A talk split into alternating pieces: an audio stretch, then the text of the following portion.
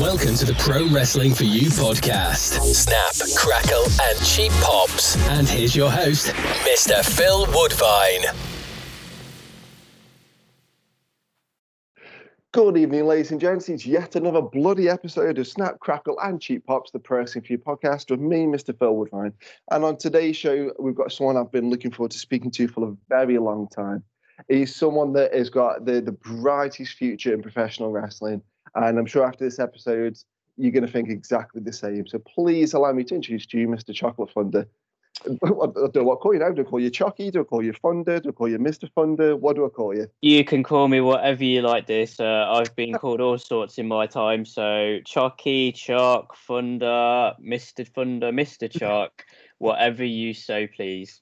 Well, do you not think right? Because I've said this on a few episodes before that when you find out wrestlers' sort of real names, it's weird because once you've got to know them by by their sort of ring name, it's really difficult to get to know them and to call them their actual real name. Do you not think that? It is a bit, yeah. It's got to it's got to the point where I refer to people who I know, like in my sort of social circles, as their ring names. And if someone were to yell "Chuck" in the middle of this in the middle of a high street, I was walking down it, I would probably turn around so it's got to that point where it's like, yeah, you know what? Just just call me whatever you want, mate. Because well, my go-to is uh, is Dylan Roberts. I've only ever known him as Dylan Roberts, and I found out years after knowing him and meeting him, working in shows, his real name's Neil. I'm like, fuck off. He's, he's not Neil. He's Dylan. Like, it, it, I can't do it. Each time I look at him, go, oh, that's Dylan. Ah, but Phil, you know, his real name's Neil. And I have to have this argument with myself, like, no, he's not a Neil. Neil's someone that's going to sit you down and do a PowerPoint presentation. That's not Dylan Roberts. No, definitely not. I, I would strongly disagree with you there. I think Neil's a very strong name. not that I'm in way biased or anything, but um, it, it is strange when you sort of learn people's real names and then you go, oh, I never had you down as a Kevin or a Dave or yeah. or something like that. had, had I got introduced to him as Neil, it wouldn't have bothered me. Like, oh, that's Neil, that's cool. But I was just, I just never assumed because the, it, Dylan sounds like a real, you know, it is obviously a real name. So I thought, well, he's not going to have made it up. So I just assumed that was his name, and I think that's kind of kind of thrown me off a little bit, especially as it's been years. I used to see him like on a weekly basis. Yeah. So someone to just go, oh yeah, by the way, it's Neil. no, you may as well said, by the way, his real name's Elizabeth or Jennifer or something. it, it, it caught me that unawares, but uh, yeah, we'll, we'll call you Chucky because then and it's it's just fucking easier because then yeah. once it sticks, it sticks. It's all good. But I'm gonna, Chucky gonna, definitely sticks. like I'm going to have to ask because like you've not been subtle with with that name at all. Like you have you have jumped right at the deep end. You've not gone for like a very subtle. Everyone the same thing everyone does right out the gate they'll go for a name that's either alliteration, so it's like MMDDCCKK, definitely not KKK, fucking hell. Everyone goes down down that route, or they'll go down like a normal name like Dave or John, and then they mix it up with something kind of a bit Marvel, a bit silly, a bit crazy. too. it's just like Johnny Turbo Pants. Like it's and you've not gone down that at all. You've gone right in at the deep end. You've gone chocolate thunder. Now, I, I'm not gonna lie, I googled you, and there's a couple of things I want to talk about. One's really cool, one's not quite so cool. uh, hopefully, if if you've googled your you know, your name yourself, you'll probably be aware of these already. Uh, yeah, I, I do sometimes vanity search myself, so admittedly, yes, I do. Mate, we, we, have all done it. We've all done it. Oh yeah. Everyone's googled themselves yeah, I am guilty of it. I'll, I'll, I'll admit. Um, I'm I'm sort of sort of seeing a varied mixture of things about myself, but yeah, I'll be interested to see what you bring up. uh, well, before I tell you that, because obviously I don't want to shit on your chips too early. But why do you why do you go for the name Chocolate Thunder? Because I mean, is this your first name in the business? It pretty much is, yeah. So I'll be honest, the whole film thing came about. Obviously, I was starting to train. I was getting to the point where I was going to be on matches at the place I train at, which is uh, from the ground up School of Wrestling in Leicester.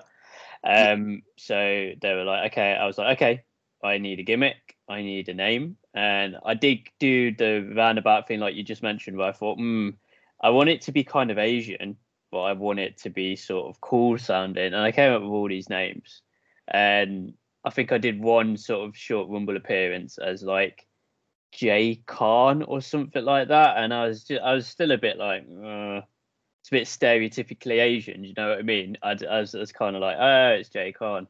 Course he is. He's Jay.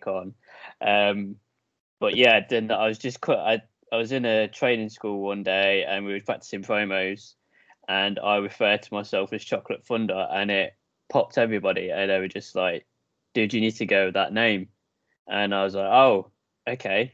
I think I've got something here. And then from there, just like everything just grew organically like talking to my trainer and like talking to other people saying oh you, you could do this for the character and it's just sort of evolved into this mad sort of almost like crazy dude that wears a purple jacket and a crazy hat and is just all sorts of men- levels of mental and yeah it's, it's just formed from just almost an off the cuff joke well, do you not think that that's kind of how like some of the best things come around just from like an off the cuff comment? I mean, for me, I mean, I'm a big Rik Mayall fan, so he used to this character called um, Alan B'Stard. Yes. And, yeah, and someone just said a joke to me one time because I was trying to think of my sort of first wrestling name, and I went down the alliteration route. I'm like, I'll be Dagan DeVille because I, I, used to go uh, barber college and I looked a bit like Cruella de Vil because I had black hair with this white streak going through.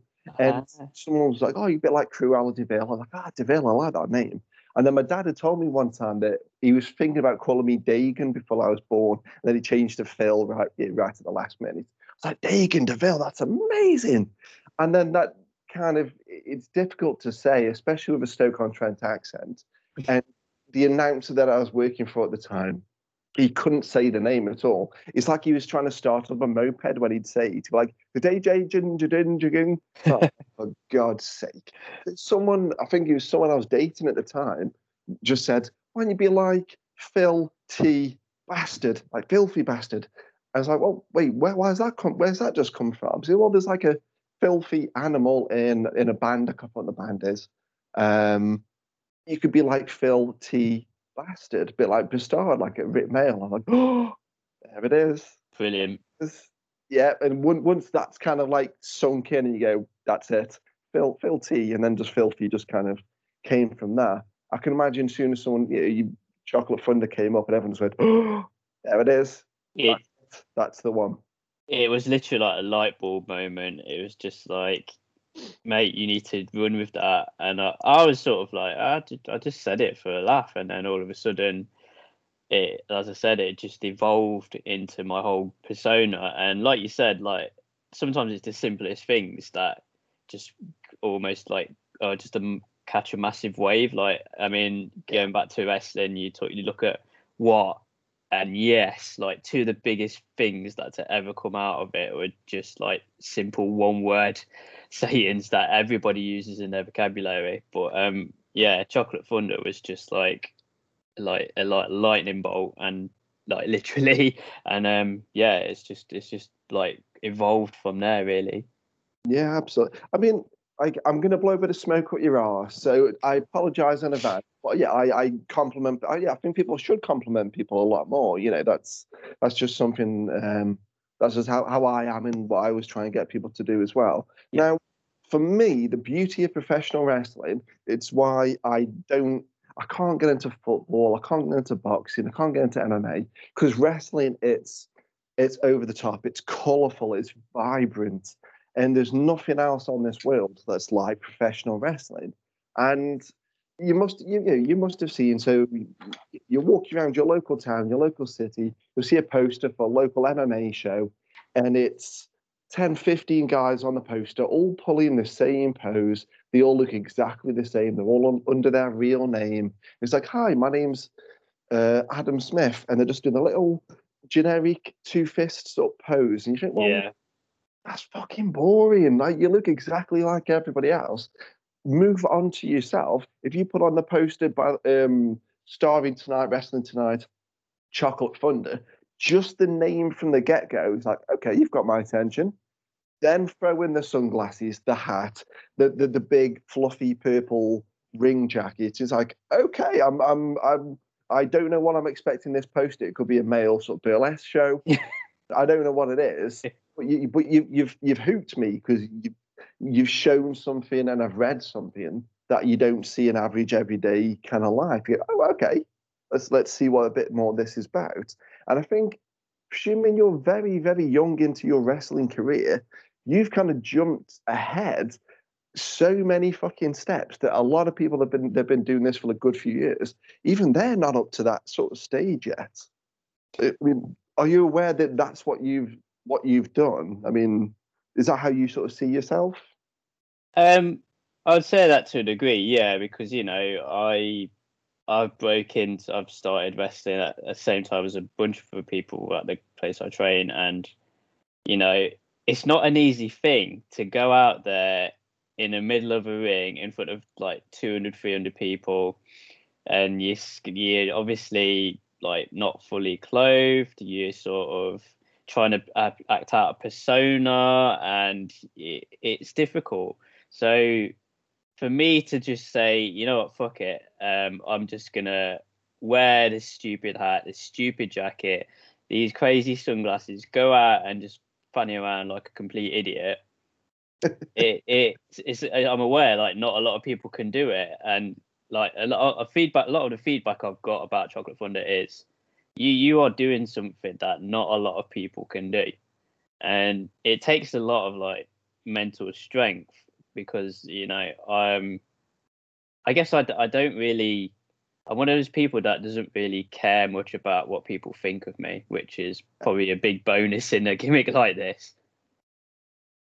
But it's a bonus in life. Let's be yeah. honest. It, it's you know if if um you know more people kind of just you know, to quality because eh, there's no one that goes through this life without getting some kind of abuse. Everyone's been bullied to a certain degree. Everyone's whether it's in an office job, whether it's in a warehouse job, whether it's in wrestling, whether it's whatever. There's dickheads in life in every, all walks and all walks of life, all aspects. If you can just learn, just go, all right, mate, whatever, and just walk off, you disarm them.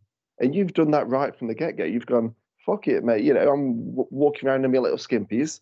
Let let let's add let add on to that funky hat, funky glasses, big coat, go with the, this really outlandish name. Like, there's nothing. I don't think there's anything that anyone could say to you that would catch you off guard. Yeah, it, it's. I've spoke about this before. It's it's almost like an alter ego, chocolate thunder. Yeah. It's like I throw the jacket on, I throw the glasses and the shades on, and I'm like, you know what? No one can touch me because I already, to a degree, I already look like ridiculous. So what are you gonna say? Like, uh, you you look like a bell end. It's like, well, obviously I look like a bell end, but at least I've got the balls to do it, like in public. You know, put myself out there. Um, yeah. it it's yeah, like it's the complete. Shock is the complete polar opposite of me, like in real life. Like, I, I'm like, I wouldn't say I'm completely withdrawn, but I'm not like extremely outgoing. Like, I have my close group of friends but um, you know, Chocolate Thunder himself is just obviously out there. He puts himself out there. He's not afraid to speak his mind or do what he wants. So it's it's almost like a nice release to sort of yeah. just be someone else and just like be the guy who you sort of think who's just super confident and you know is fancies himself a bit as a ladies man and I think it's the same for people certain people in the audience as well because I, I get that kind of feat because it's weird how many people like sort of love the gimmick because I always thought I was a bit in two minds. I was like, I'm not sure if people are gonna like get it or you know get behind it, but like the majority of people that I speak to are just like, man, I, I love your gimmick. Yeah, mate, I, I, I'm I'm one of those people. I say like I'll you know, I'll give people compliment. I've never, I've never met you, you know, in, in person. We've yeah. not had you on a person for you show yet, and I've dropped you compliments and said, mate, fucking love it. Just keep, just keep doing it. Rest. That's what wrestling's about. You know, colourful, vibrant, over the top, funny. Don't give a fuck. That's that's wrestling. That's what makes. That's when wrestling's at its best. You know, and I think I think you sum it up really fucking well. And say you're really early into your career. So like I wish more people took that kind of bull by the horns like that you have and just gone fuck it, let, rather than just tiptoe in, let's just dive in at the deep end. Who gives Yeah. a fuck? Just just go with it because I think no one is born. oh, This might sound a bit philosophical, so I do I do apologize, but no one is born completely confident. I think you do have to fake it till you make it. I agree. You know- I agree, hundred percent. Yeah. Yeah, you just got to go. Well, uh, I'm going to slip into my little filthy persona. I'm no longer Phil Woodfine. Filthy is is pro wrestling's Rik Mayall. That's how I've always kind of wanted to be because you couldn't catch Rik off guard. And you know, you're asking for an autograph, and he'd ask if he could bone your wife. Like that's Rik Mayall. That's fucking brilliant stuff. And I thought the balls on that guy to do some of this. But even he must have like had to have learned that. And everyone starts out shy and underconfident. You just learn whatever you can learn, and you just fake it till you make it. Till all of a sudden you're like, yeah, fuck it, this is me now. So, you know, Phil Phil Woodvine doesn't exist. It's just filthy. So, I, I think I think a lot of people kind of go down that route. They use wrestling to bring out their the person that they want to be. Sexy Kev's a great example. Yeah. Um, really shy, quiet guy normally backstage, pretty keeps himself to himself. Second, he goes through that curtain, he's gyrating, he's chucking his pants in people's faces. And he gets backstage, he's like, Oh, was that a bit much? Was that a bit much? And he sits there and he has his little Tupperware tub full of food. You think this is nuts. Everyone's a like everyone's Jekyll and Hyde, but that's what makes wrestling fucking brilliant. Oh, 100 percent. Like, like you met. It's funny you should say um, uh, about you know stuff like that because it's it is just like is a Jekyll and Hyde thing. Like it's you like one minute I'm like sat in my car just wearing jeans and a t-shirt, just chatting to people, and all of a sudden I go out into the crowd and I'm sort of shaking my ass around, just dancing around, yelling at people, and yeah, it, it, it literally is just it's almost like Superman. Like Clark Kent runs into a phone booth, comes out and he's Superman. Like for me, it's just whack the jacket on, spray on some deodorant, and boom, I'm in the moment. And um, like you, but I like how you said um, you fake it till you make it, kind that fake it till you make it kind of uh, mentality, which I think everyone does have. I I completely agree with you because like um I was like that. I was never a confident person. I was extremely like withdrawn, like in my younger years, and to the point where it sort of stunted me. But Yeah. you know, as I've gotten older and more confident, it's where I've sort of gone. You know what? It it I've just got I've just got to like at least try and put on the impression that I'm trying, and you know, you just sort of pretend you've got your shit together and pretend that you know you've got this and you know to, then it comes to a point where you go actually i actually have and it this this isn't like a big deal for me and i think there's a lot of people like that in the business and i get it like I, like i mentioned earlier it's not an easy thing to like put yourself out there like you have to when you're wrestling and um yeah it's i definitely agree with that sentiment I mean, uh, like, have you've ever seen that movie? Um, I think it's uh, Catch Me If You Can. I think Aye. that for me is it, it's. I think it is fake it till you make it. Just completely go with it. Just completely uh, believe you are that person. Believe you are that character. Believe you are that job. Yeah. Whatever it is. Um, I'm probably going to let on a little bit much now, but fuck, it, I'll tell you anyway. There's a supermarket near where I live, and I don't work at this fucking place but I can walk into their staff room with a generic lanyard around my neck, just a bright red lanyard, and I put the pro leaflets in their staff room because no one stops a person in a lanyard. And that, that sounds really fucking bad, and I can't believe I've not got arrested or whatever. I just walk in. I've got like a, a smartish black shirt, just undo the top button, so it looks like that businessman trying to be a bit casual. I just go walking in, red lanyard around my neck, and if anyone kind of stops me, I just turn into Captain Bullshit and I just start going, Yeah, I was just going on my break. I'll, look, I'll put back to you in 10 minutes. If you say you with confidence, people believe you. And I walk off into the staff room going, How am I not getting arrested? This is ridiculous. I go in, I put the leaflets in, I sit down, have a cup of coffee, chat to some staff members, and then I get up and I leave and just take the lanyard off and I'm, I'm away for it till the next show.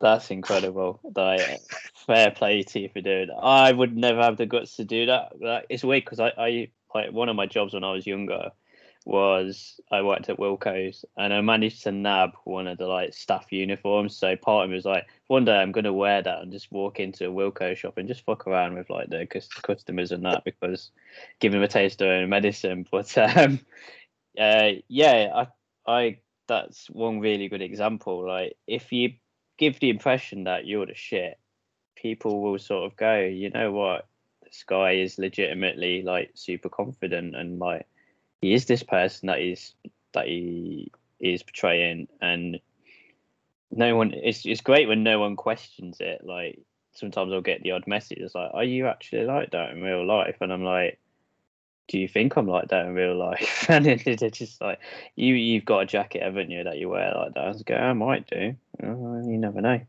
uh, but yeah that that's a really good example of just like you know if you act like you are or what you portray, then people will buy into it. Yeah, absolutely, absolutely. Uh, because there's a, like another like sort of mantra that I live by. I mean, fake it till you make it is kind of like sums it up. But I got told one time, confidence is a confidence trick, and yeah. I didn't get, I didn't understand what they meant because they just said it left and he said, "Yeah, think about it." I thought, "Nah, that's a load of bollocks."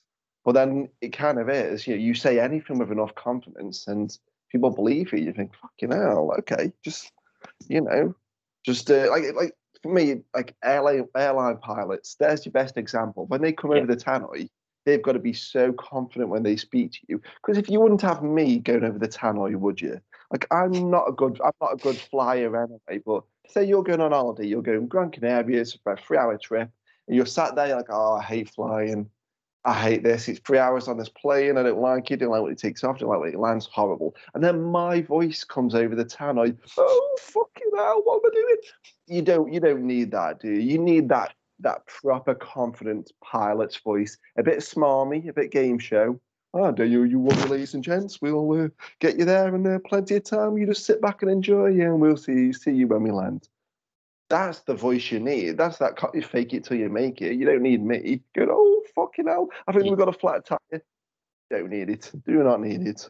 Yeah, I think I think most people do like to be led, which is a weird thing to say, but you know they like to have someone else to tell them, you know, this is going to be okay, or this is what we need to do. And you know, if you take that role and just decide, you know what, I'm going to be that guy, then I think most people won't question you. They'll just be like, okay, we'll yeah. follow what this guy is saying.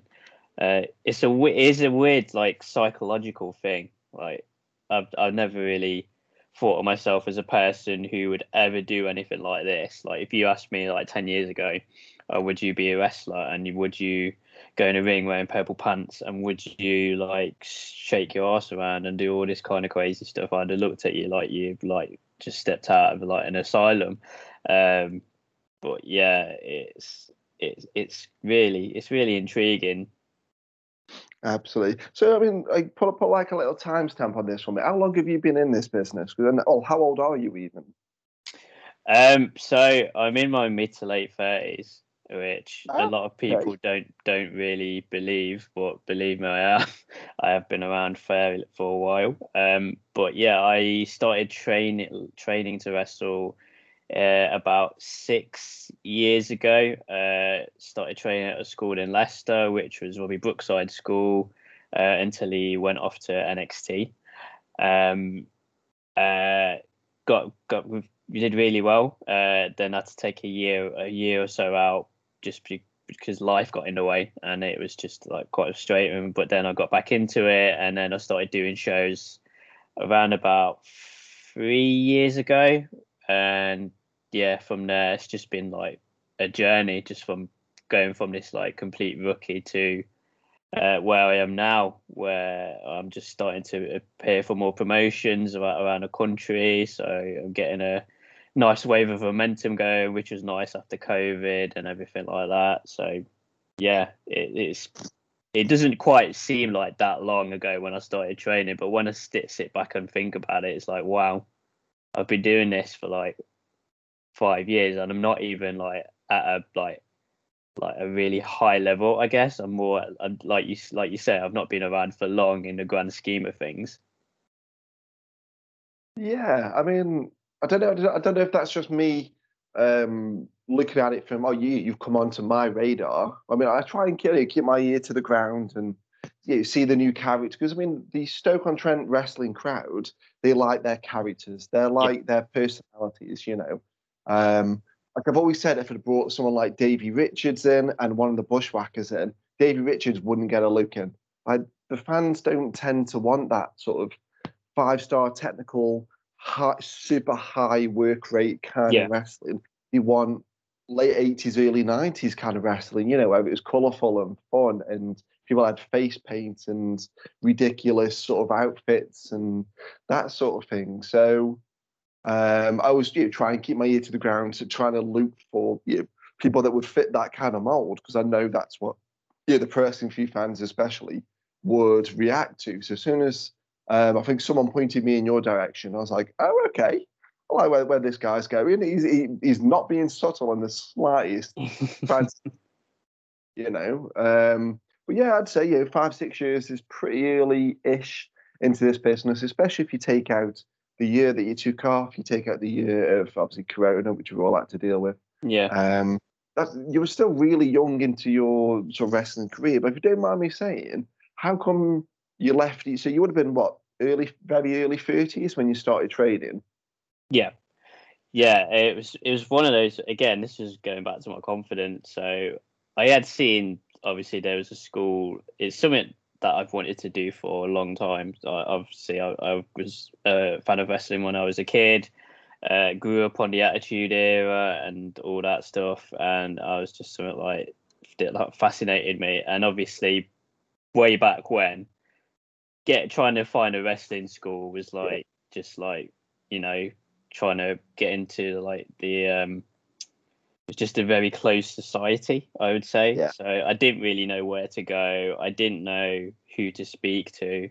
Uh, so it was just one of those like pipe dream things almost. And then obviously I found out about a school where in Leicester, and I was like, okay, I want to go, but at the same time, you hear all these stories like as as a fan that you know when you get someone new into like a training school, they just beat the crap out of you and then just chuck you out on the street. And I was like, just like, I don't want that to happen. Or they make you do drills till you're sick. And I was just like, okay, I need to get some confidence because here, because I'm going in on my own to a place I know nothing about.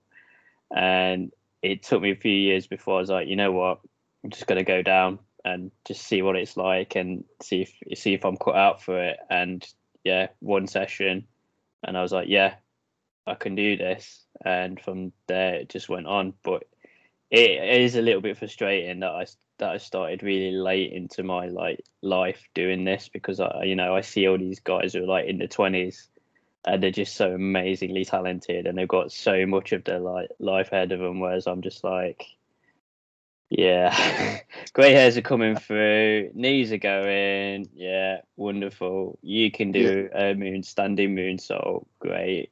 I mean, but but like in, in all fairness though, like for, for the people that can do a standing moonsault, if if they're doing that and they've got no personality to back it up, yeah, people don't people don't go to you know to school or to work the next day and say, "Oh, did you see the uh, the guy that did a moonsault to get into the ring at the start of the show?" No one fucking does that. But I can guarantee they say, "Did you see that dude with the hat who shoved his arse in my face?" Yeah, because it's it's that's that's yeah what wrestling does. Personality will always get over. So, um, you know the, the age thing. I'm, I mean, I'm 37 now.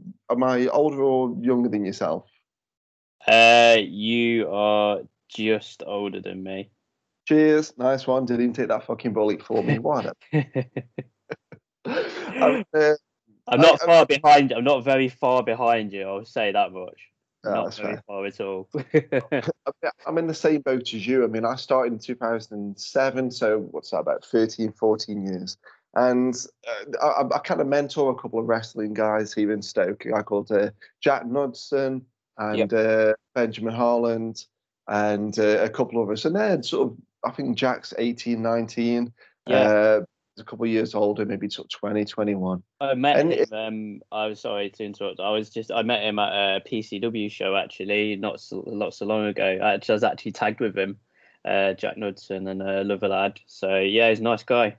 Yeah, but did, did he make you feel a bit like you're a granddad? Because yes. like, some of the like, I'd say something to now. Jack Knudsen is, is awesome because he's he loves his old school wrestling. So if you say to him, "Oh, I bet you once saw this match from 1988," you go, "Fuck off, I've seen it." You go, "Oh, okay," and then he kind of gives you a little bit of confidence. He started talking about wrestling from the 80s, and he's seen it all. And then you'll mention music from the 90s, and that's where he where he kind of loses him. And he goes, No, no idea who are the Vengaboys. Like, oh, piss off. yeah, which is weird because his gimmick's like a Manchester sort of mad lad, isn't it? So yeah, I refer to him as um, Lee, oh, is he Liam Gallagher's favorite wrestler? Yeah, yeah, yeah. It's, yeah, it's it's like there's a there's a few guys at our school who are like not even in their twenties, and like talking to them, it's just like Oh, I feel so old. you know what? I, the, the, best thing about this is, I mean, like, because I've obviously I've got those guys, and I'm I'm a good, yeah, 15 years kind of. Oh God, that sounds bad. 15 years older than them, but I've got Keith Myatt on my doorstep, and he's one of my my best friends, my mentors, just a perfect human being, and he's 62, 61, 62, yeah. and he's still wrestling you know, and I kind of think, well, he's the next generation up from me, and he's still wrestling. So this is not bad. This is this is three generations all under one roof.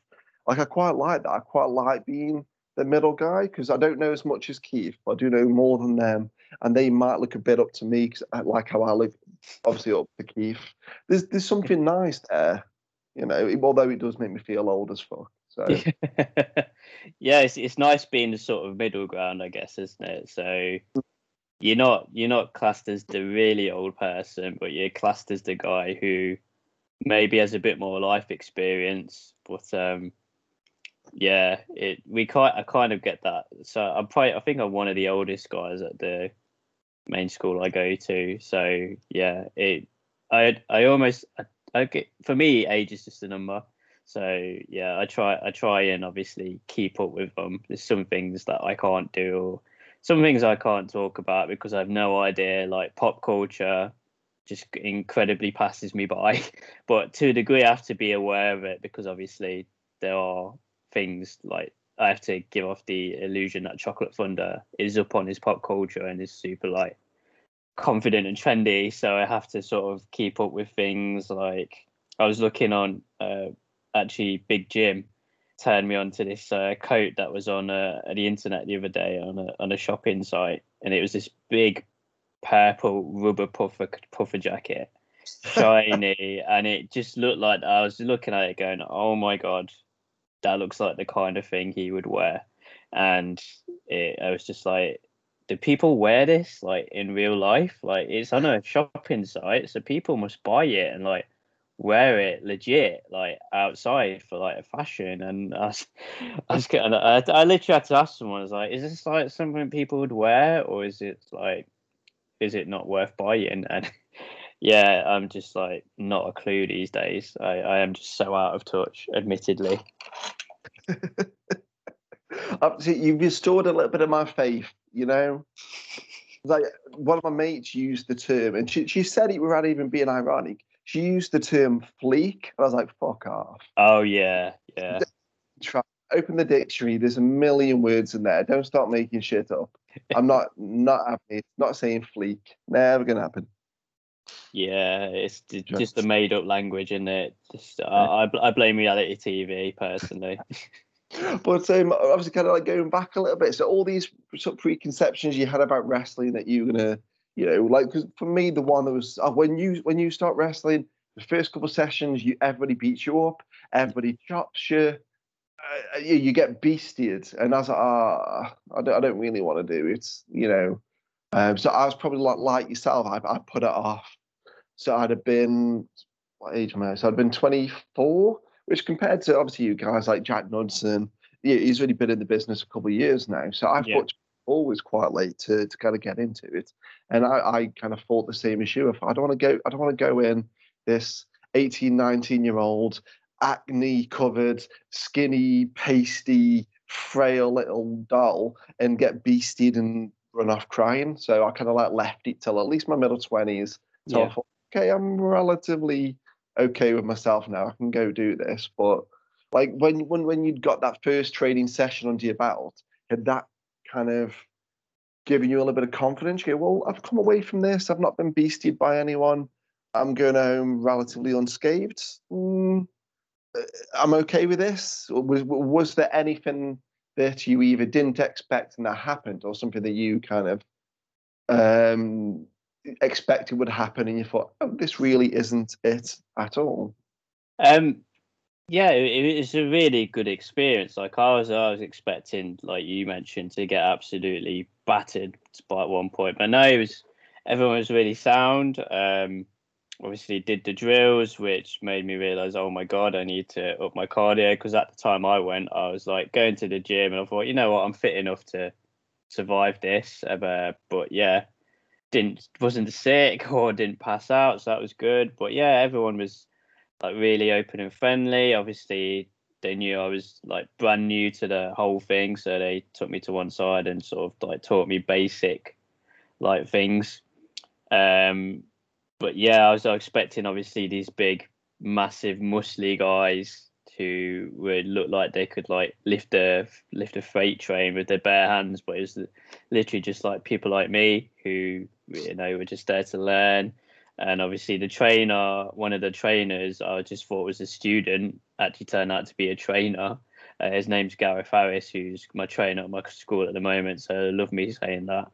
Um, uh, there was another guy there called Darren Thunder Walsh. I don't know if you've heard of the guy, but he's absolutely built like a brick shit house. Like his his arm was pretty much the size of my leg, and you know he just strolled in, and I was just like, holy shit, this guy's gonna either like kill me or just like crush me with his bare hands. But no, he was sound as well. Um, so yeah, it was com- the complete opposite experience to what I expected, and you know, fair play to him Like, but you know, cause again, yeah, I'm sure there are schools out there that will probably give you like a bit more of a harder time, but you know, they're completely like good to me as like a complete novice. Yeah, absolutely. I mean, I've uh, when I kind of came up in training, it was a company called BWA. It was run by a, quite an old school trainer called Chris Curtis and a couple of other trainers. And he was quite old school trained. I mean, there was definitely an air of everyone's going to get chopped, which I don't think chops teach you anything. I, no. I, I, I don't get it at all. Like, I've, I've, I'll openly admit, fans have asked me after shows, can I chop them? And I thought, fuck it, I'll do it because because they're fans. That's fine. Yeah. But for some for someone up in training, I at least get the mentality of well, you should get chopped so that you know how it feels. I, okay, I, I, can I can live with that, but I don't get the everyone has got to chop everyone. Once you've taken one chop, you've learned all there is to know about it. You don't need to take yeah. 13, 15, whatever different chops. Go, oh no, no, his his chops hurt more. The chop's a chop. Unless he yeah. gets you in the throat or the nuts, the chop is a fucking chop. that's a that's one hell of a chop if you're getting hit in the balls. Like wow. yeah. like every every so like you, if someone goes, okay, I'm, I'm going to chop you, so you kind of like brace yourself, yeah. and they'll just give you like, a big sort of Stifler from American Pie flick to the nuts instead. Yeah. Oh yeah. Not, not nice. Not nice at all. But you know. But, yeah. yeah I was, um, Sorry, I was just going to say, yeah. Um, yeah, the the whole thing with chops, I'm not, I'm not sure, but it seems to be just that people like the noise, and yeah, fact it looks like you're giving someone a good solid whack. But like my, my trainer mentioned this the other day, it's like there's not much skill involved in it. Like, um, if you can do the same thing, like uh, make a big noise or big impact without having to physically just slap someone in the chest that argues to me, arguably to me, is more skillful and, and sort of more. You know, when you see someone do a big slam or like a big suplex or just something like that, it's just that that to me is more like ow. Where whereas yeah. like a chop is just like well, it's just someone getting slapped on the chest. And like I've took from, uh, we had a seminar uh, from Dave Mastiff, and he picked me out to chop me in the chest just to show us how to do it and I was just like, yeah, I probably won't do these or give these out. And I say that, but I did do one the other week because like the crowd were like asking for a chop. So it was like, oh, okay, fine. Like you said, it's like, okay, you want to see one? Bang, there you go. Where where do you stand on the on receipts? Because again, this is something that I don't know if it's an old school thing because it does tend to be if you get hurt legit or you, you take something out of the ordinary, you're going to get a receipt. Where do you stand on on the giving giving or taking receipts? So I've never really been in a position myself where I've had to give a receipt or receive one. Um, but you know, if I ever was put in that position, I'd like to think you know it's fairly obvious when someone's made a mistake or something's gone wrong, and you can go, okay, you know that's gone wrong. That's fair enough. Like it was an accident. I can accept that. But when it's someone just being like dangerous and you know Yeah. not putting my safety or theirs for that matter uh, first then that's when i might just be like okay i'll let you off this time but if it happens again i might just have to have a like get you in a hold and just have a word with you because you know it's it's it you, you're putting my safety at risk Absolutely, because I mean, I think that that's such a great way of doing it. Is because I mean, some people will go, you know what, I'm, I'm I might just kind of back them into a corner and stiff them, just give them a little shot, just Yeah. go, you know, just think about what you're doing, but just get get someone down, get them in a hold, and say, mate, calm your fucking shit. yeah Like, you know, yeah, great. Honestly, hats off to you for great presence of mind, great sort of mentality with that. Because I say, and I know plenty of people that would do both. You know, I know, I think Yeah. right, right, Might is one one of my great examples. He, he wouldn't ever, you know, he wouldn't ever hurt anyone on purpose. He's not that kind of guy at all. Yeah. But I'm pretty certain Ryan would, would do both. If someone was being dangerous, he, would- he wouldn't mind giving them just a little, just a little shot, a little receipt to just say, okay, calm down. But he'd also have the presence of mind, to just sitting down and say, no, no, no. You, you're meant to you leave wrestling the same way that you come into it. So yeah exactly yeah like yeah, calm, calm down a little bit. yeah, it's like as I said, I've never been in that situation before, but I'd like to think I'd be like quite lenient because I'm not, like I've mentioned before, I'm not like an experienced person. I'm still like relatively green, so you know, and as I said, accidents can happen, especially in wrestling, because you know, you're going at 100 miles an hour, you're trying to remember a match or do things like push your body, and like you know, things can go wrong, and there's got to be a sort of like tolerance for that. But when it is just a guy that's going out there just to like smack you in the face and like have complete disregard for you, and you know, you you you, just got to like go, okay, that's not okay. Let's just calm down and let's just like get this match done, and you know, have Yeah. a have a chat afterwards. Absolutely, absolutely. So I'm going to swing you into the first of our sort of two mini miniature little game show segments, and I kind of thought, I, what what what can I do? What can I do? Because we've done Family Fortunes before, we've done other game shows. Um, I've done little bits and pieces with people like Would You Rather, Snog Marry Avoids, all this sort of. Thing. But I think the thing I want to do, I want to do with yourself is because you're, yeah, say five six years in this business, still relatively sort of new. Um, I want to get your take on a couple of things. So what I'm gonna what I'm gonna ask of you is I want at least sort of one or two unpopular opinions from yourself. So to do with wrestling. So this could either be a match that you hold in such high regard that doesn't get enough credit, or the opposite way around, a match that everyone can, says is absolutely amazing and you just don't get. And also, I want a wrestling character. So you can talk about a WWE and AEW, Ring of Honor, New Japan, wherever. A Yeah. top, like literally top level character, someone that you just don't connect with. Not that you think isn't great, but someone that is worldwide famous, but you just don't connect with. You just go, I don't get it. Um, so I guess match wise, that's a good question. Like anything that I've never really been a fan of. Um, I would say I was never really a big fan of the Hell in a Cell match between Mankind or Mick Foley and The Undertaker. Um, you know, with the bump through the cage and obviously the bump off the top of the cage. Uh, this is obviously unpopular opinion because most people like it. I I just you know it's never really sat well with me seeing someone put themselves through that much like physical pain for the sake of entertainment. And I know obviously the fall through the cage was obviously not meant to happen, but it, it just made me feel really uncomfortable.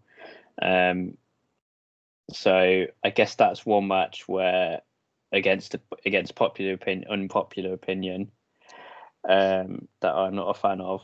Um, uh, gimmick wise or character wise, um, I never really liked DX. So can I say Oh, it, Action? Yeah, well, that's fine. Yeah, I was never really a fan of DX. I I was a massive, massive NWO fan. I completely just I would completely mark mark out for them, like because obviously I watched the Attitude Era when I was younger, and I honestly thought just DX were just a cheap imitation, and I just really did not like anything mu- much of what they did, and I get a lot of like weird comments for that, uh, but I'm just I, I stand by it. I'm more of an NWO fan than DX, which is weird because obviously uh, towards the back end of WCW, NWO just became a bit of a running joke. How they had like half the roster on their on their side, and it was just like you know they had the Hell's Angels coming out with them, and it was just getting a bit much. But yeah, I I'd say Degeneration X for me. I was never a huge fan of theirs. Okay, I'll, I'll, I'll give you that. I'm, kind of in the same boat as uh, with the Hell and a Cell as well. But Yeah, I don't want to. I don't see anybody get hurt for real.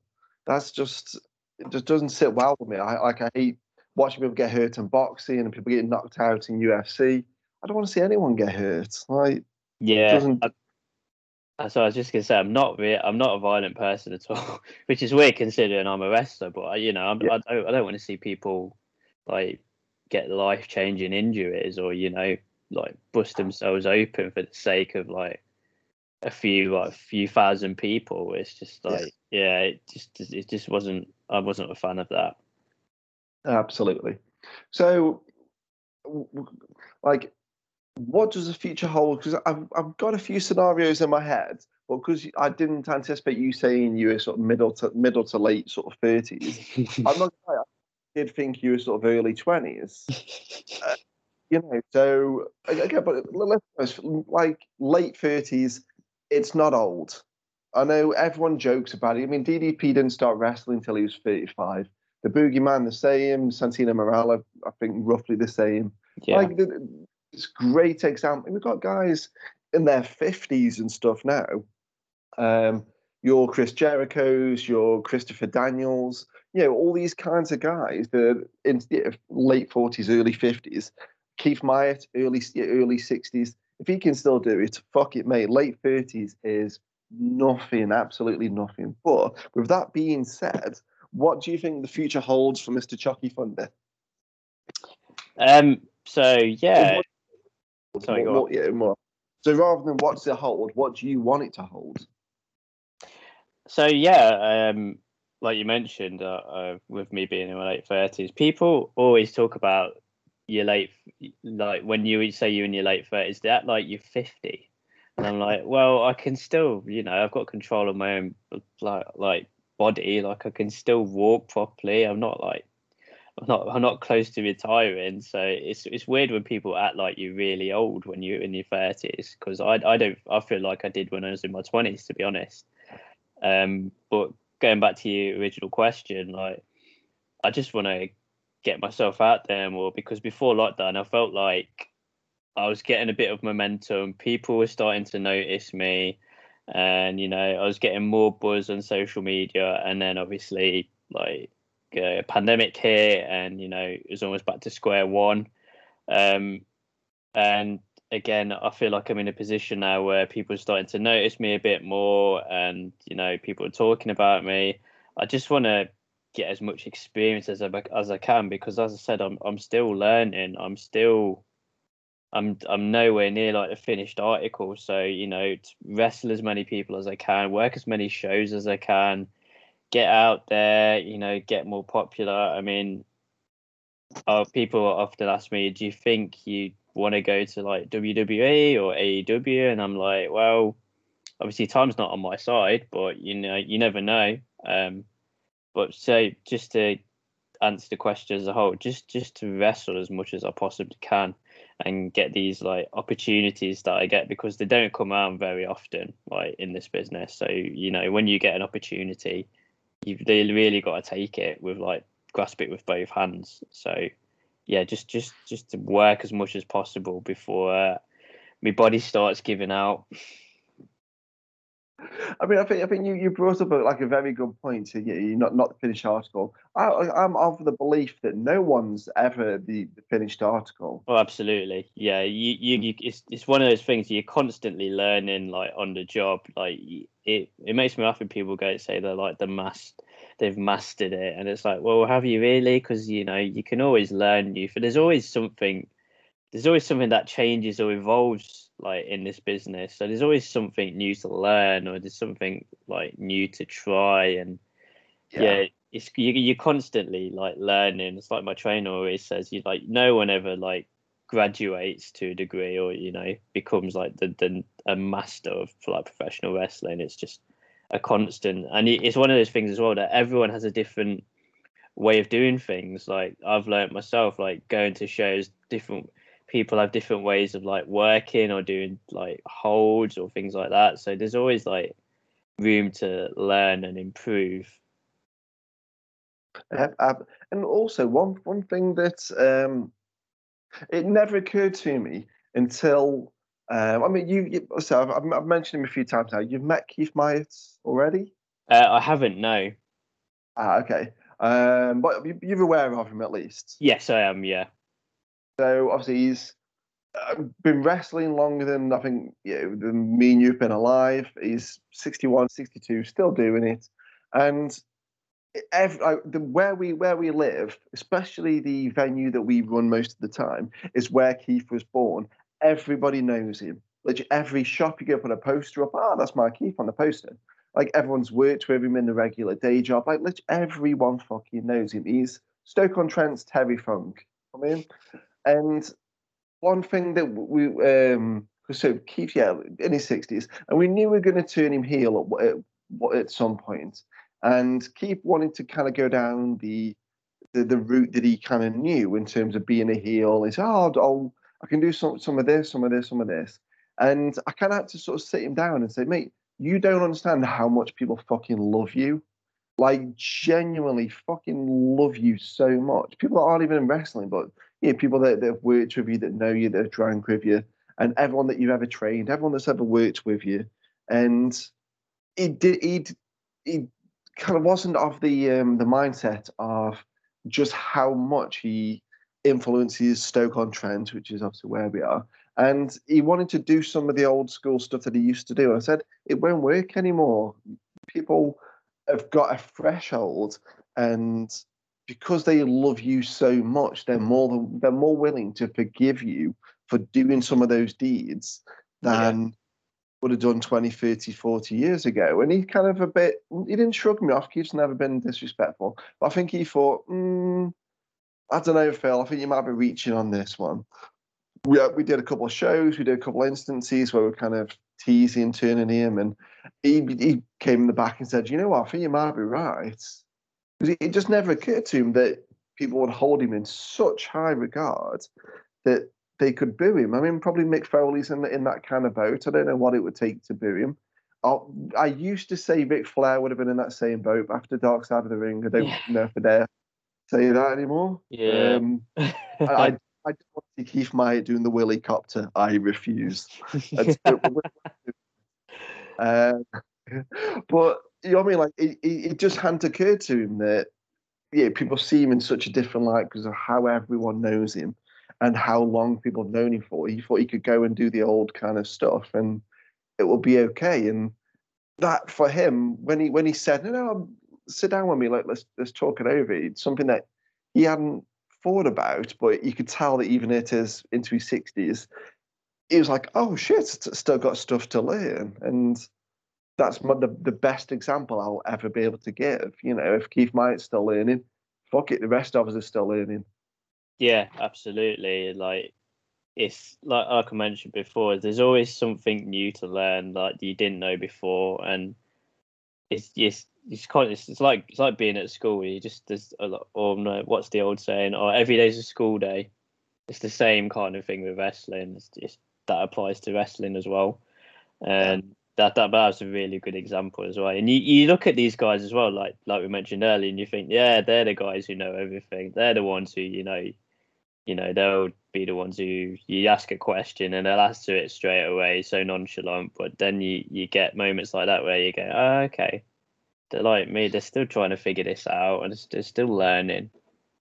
Well, the, I suppose the world changes, you know, and you've yeah. got to keep up. You've got to keep up with it. You know, the stuff that people used to do in the the eighties, like that shit, does not fly anymore. And if you you, you kind of come in with the attitude of, oh, I'll just do some yeah, 80s stuff and 90s stuff, yeah, that, that ain't gonna work. That's yeah, every day is a school day. Always got something to learn. You can always improve. You can always uh, work with people, learn little bits. You can learn bits from people that you, you didn't necessarily think you could learn stuff from. Yeah, people that aren't even in wrestling can give you such great examples. You're like, oh shit, okay. Yeah, hundred percent. Because like wrestling is a pop culture thing, isn't it? Like you know, it, it takes it takes so much stuff from like popular culture, like music, um, films, um, you know, the internet to a degree. You know, the, the, the, it's constantly changing and evolving. Like you can see it with like, I know you spoke again about WWE and AEW, and you know, it it needs to because otherwise it becomes this dated thing where that you look at and sort of go, oh, that's a really bad byproduct of the '90s or the 2000s and cringeworthy. Um, so yeah, definitely, it is definitely uh, needs to take lessons and learn from it. I think the the best thing, uh, best sort of example. Someone tagged me in this about a month or two ago. Is a poster for one of those tribute shows where it's the UK Undertaker, the UK Kane. Like, oh god, excellent. I love stuff uh, like that. It's just like it's hard to believe stuff like that actually happened, but yeah, it it did, it did, and there's proof of it. and it wasn't just like a one-off show. I mean, there was touring yeah. promotion that that just did that. Yeah, the, the UK DX. Like what? Yeah, I've seen all sorts like UK DX and UK Bret the Hitman Hart, and it's just wow. That's, that's ages badly, like really badly. Yeah. so, in, in, terms of obviously you know, Choccy Thunder's future, so you want to wrestle for, for as long as you can possibly do this. If, say, tomorrow, for whatever reason, um, something stopped you from wrestling, whether it was a confidence thing, whether it was a slight injury that you didn't obviously didn't want to take bumps, but you could still be a physical role in this business. Would you want to go down a referee, commentator, announcer, manager route? Because I mean, with the presentation that you put out, I think being a manager would be the easiest thing in the world to slip into. Getting yeah. heats, I think, would be an issue for you in any way, shape, or form. Yeah, absolutely. I mean, uh, it's something I have thought about because you know, like you mentioned, it only takes like one thing, and you know, you can't work again. Um, yeah, definitely, a manager route would be something I'd be interested in. Like you know, like you mentioned, just like coming out with the attire and just shouting off a few choice insults, and you know, there's your heat. Um, definitely something I'd like to do. Uh, commentary would be something I'd really love to do, like giving color commentary.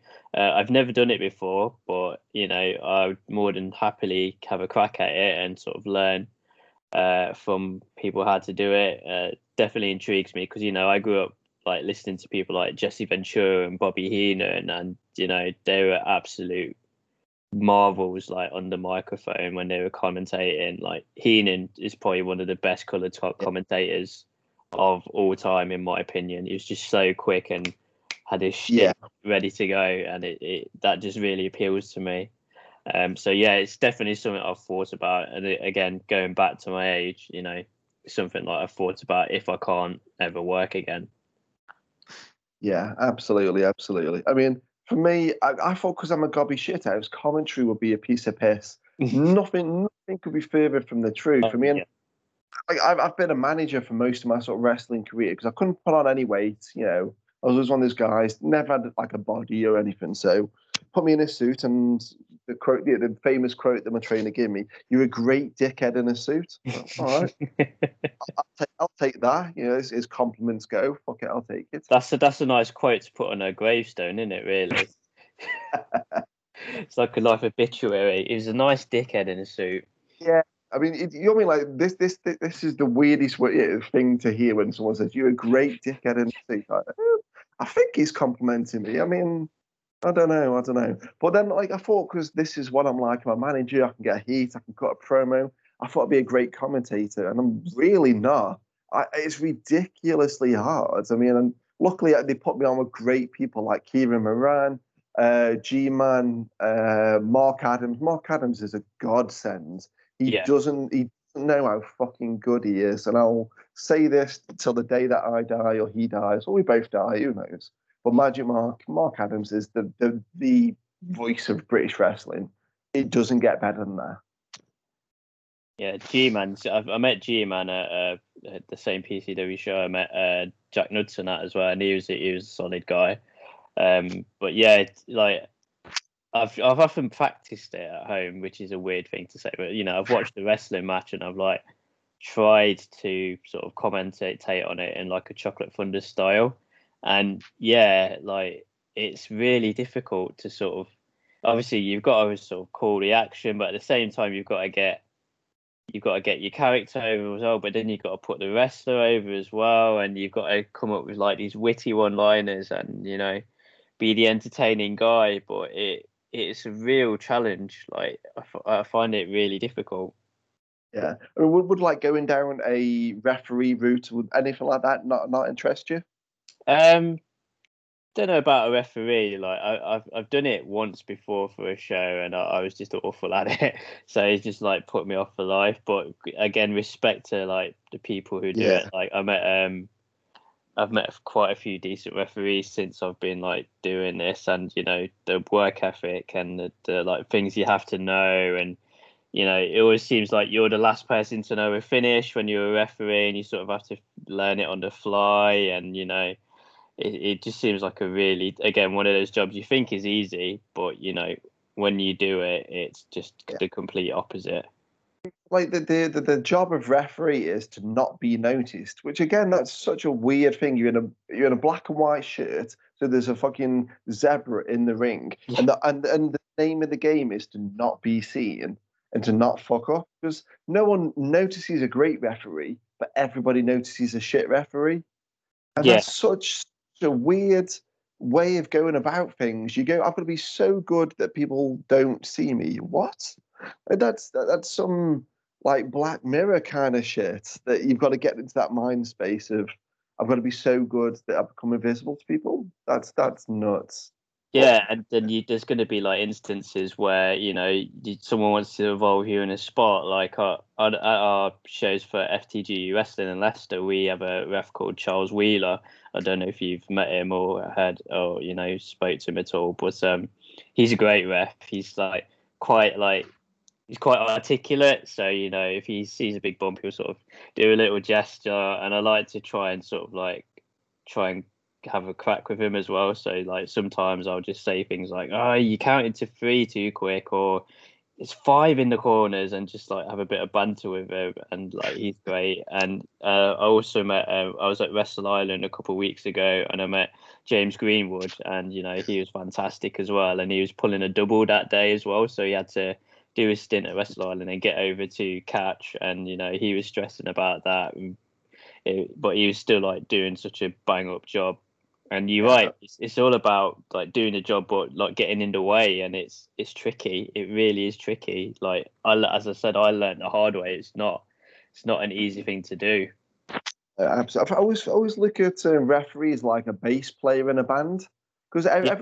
look at band you know, if it's Motley Crue, Guns N' Roses, any, any band you want to put out there, and you go, okay, you can you can you know the lead singer, you know the guitarist, you know the drummer. No one ever talks about the bass player, but bass players kind of keeping everyone in line and whatever. So yeah, referees kind of a bit like bass players, like James Greenwood, superb, Dan Shearer, superb.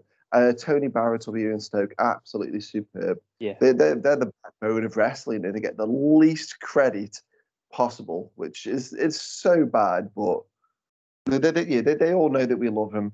So big shout out to every British rest, uh, rest I say, you know, British wrestling referee working the scene today. If anyone's listening to this, it's a ref. Hats off to you. Absolutely, hundred percent. You absolute legends, all here.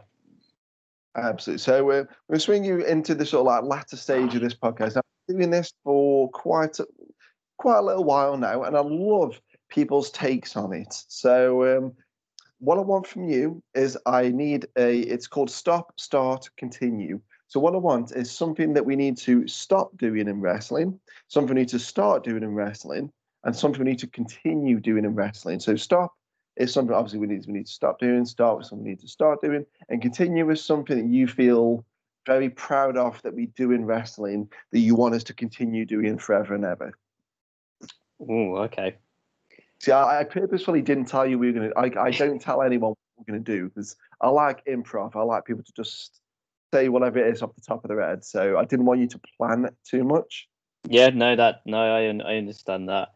Um, right, so I guess going back to our earlier conversation with stop, um, I think this whole obsession with hard hitting sounding moves is something that I, f- I feel like we need to stop because, like you mentioned, there's no skill in just hitting someone really hard. Like, if I wanted to watch that, I'd watch MMA or I'd go on YouTube and look for like fail, failarmy.com or whatever. It's just yeah, it's it's never really sat well with me. Like I mentioned, just seeing people get physically hurt just for just to pop a few like fifty odd people.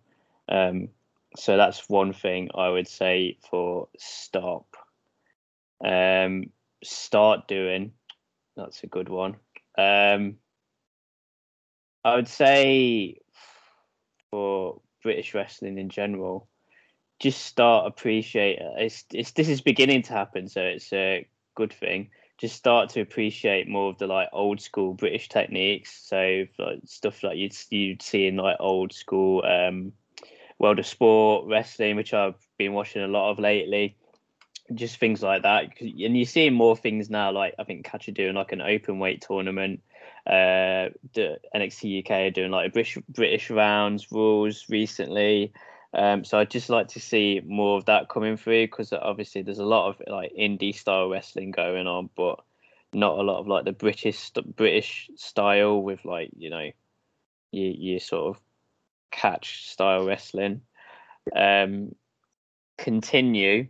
Um, I would say the positivity that's been going on lately, like there's been a lot of shows going on uh, in British wrestling lately, and the amount of positivity you see like on social media and seeing all these workers like getting shows and getting all these plaudits um it's just really nice to see and you know just just to see like like all everyone's hard work that they've put in since coming back out of lockdown rewarded by all these comments from people on social media and sort of like these rave reviews obviously there's been a few like uh, discrepancies or you know things that are kicked off, but it's very minor.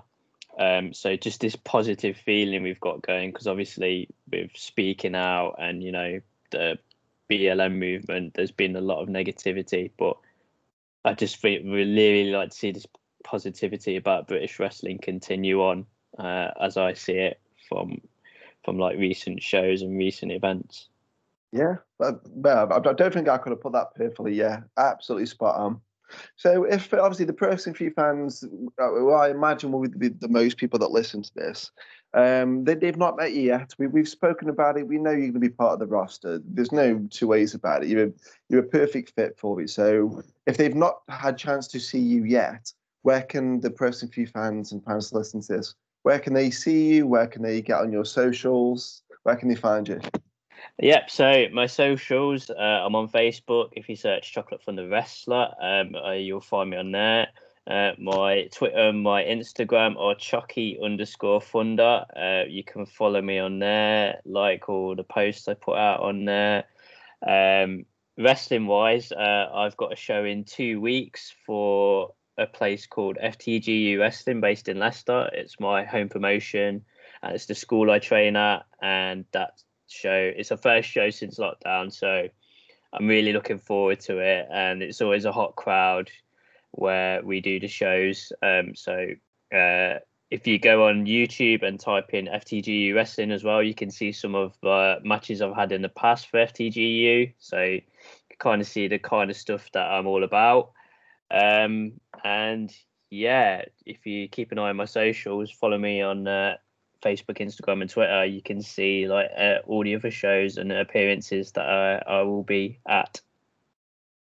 Fucking ace, absolutely spot on, mate. Can I tell you this has been like an absolute pleasure because I've I've interviewed people that I've known forever. I've interviewed people that I've kind of known over the past few years, and every so often I get a chance to speak to like a, a, future person, future superstar like yourself, and like guys like Kit Knox, and it's always good for me because like, there's stuff that I want to know, you know, and yeah. So so for me to kind of you get to know you a little bit, it makes it easier to kind of figure out stuff that we can we can book you and things like that. So for me, this has been like an absolute pleasure thank you so much for doing this. Uh, thank you, Phil. It's, I've really enjoyed it. Honestly, it's been a great chat.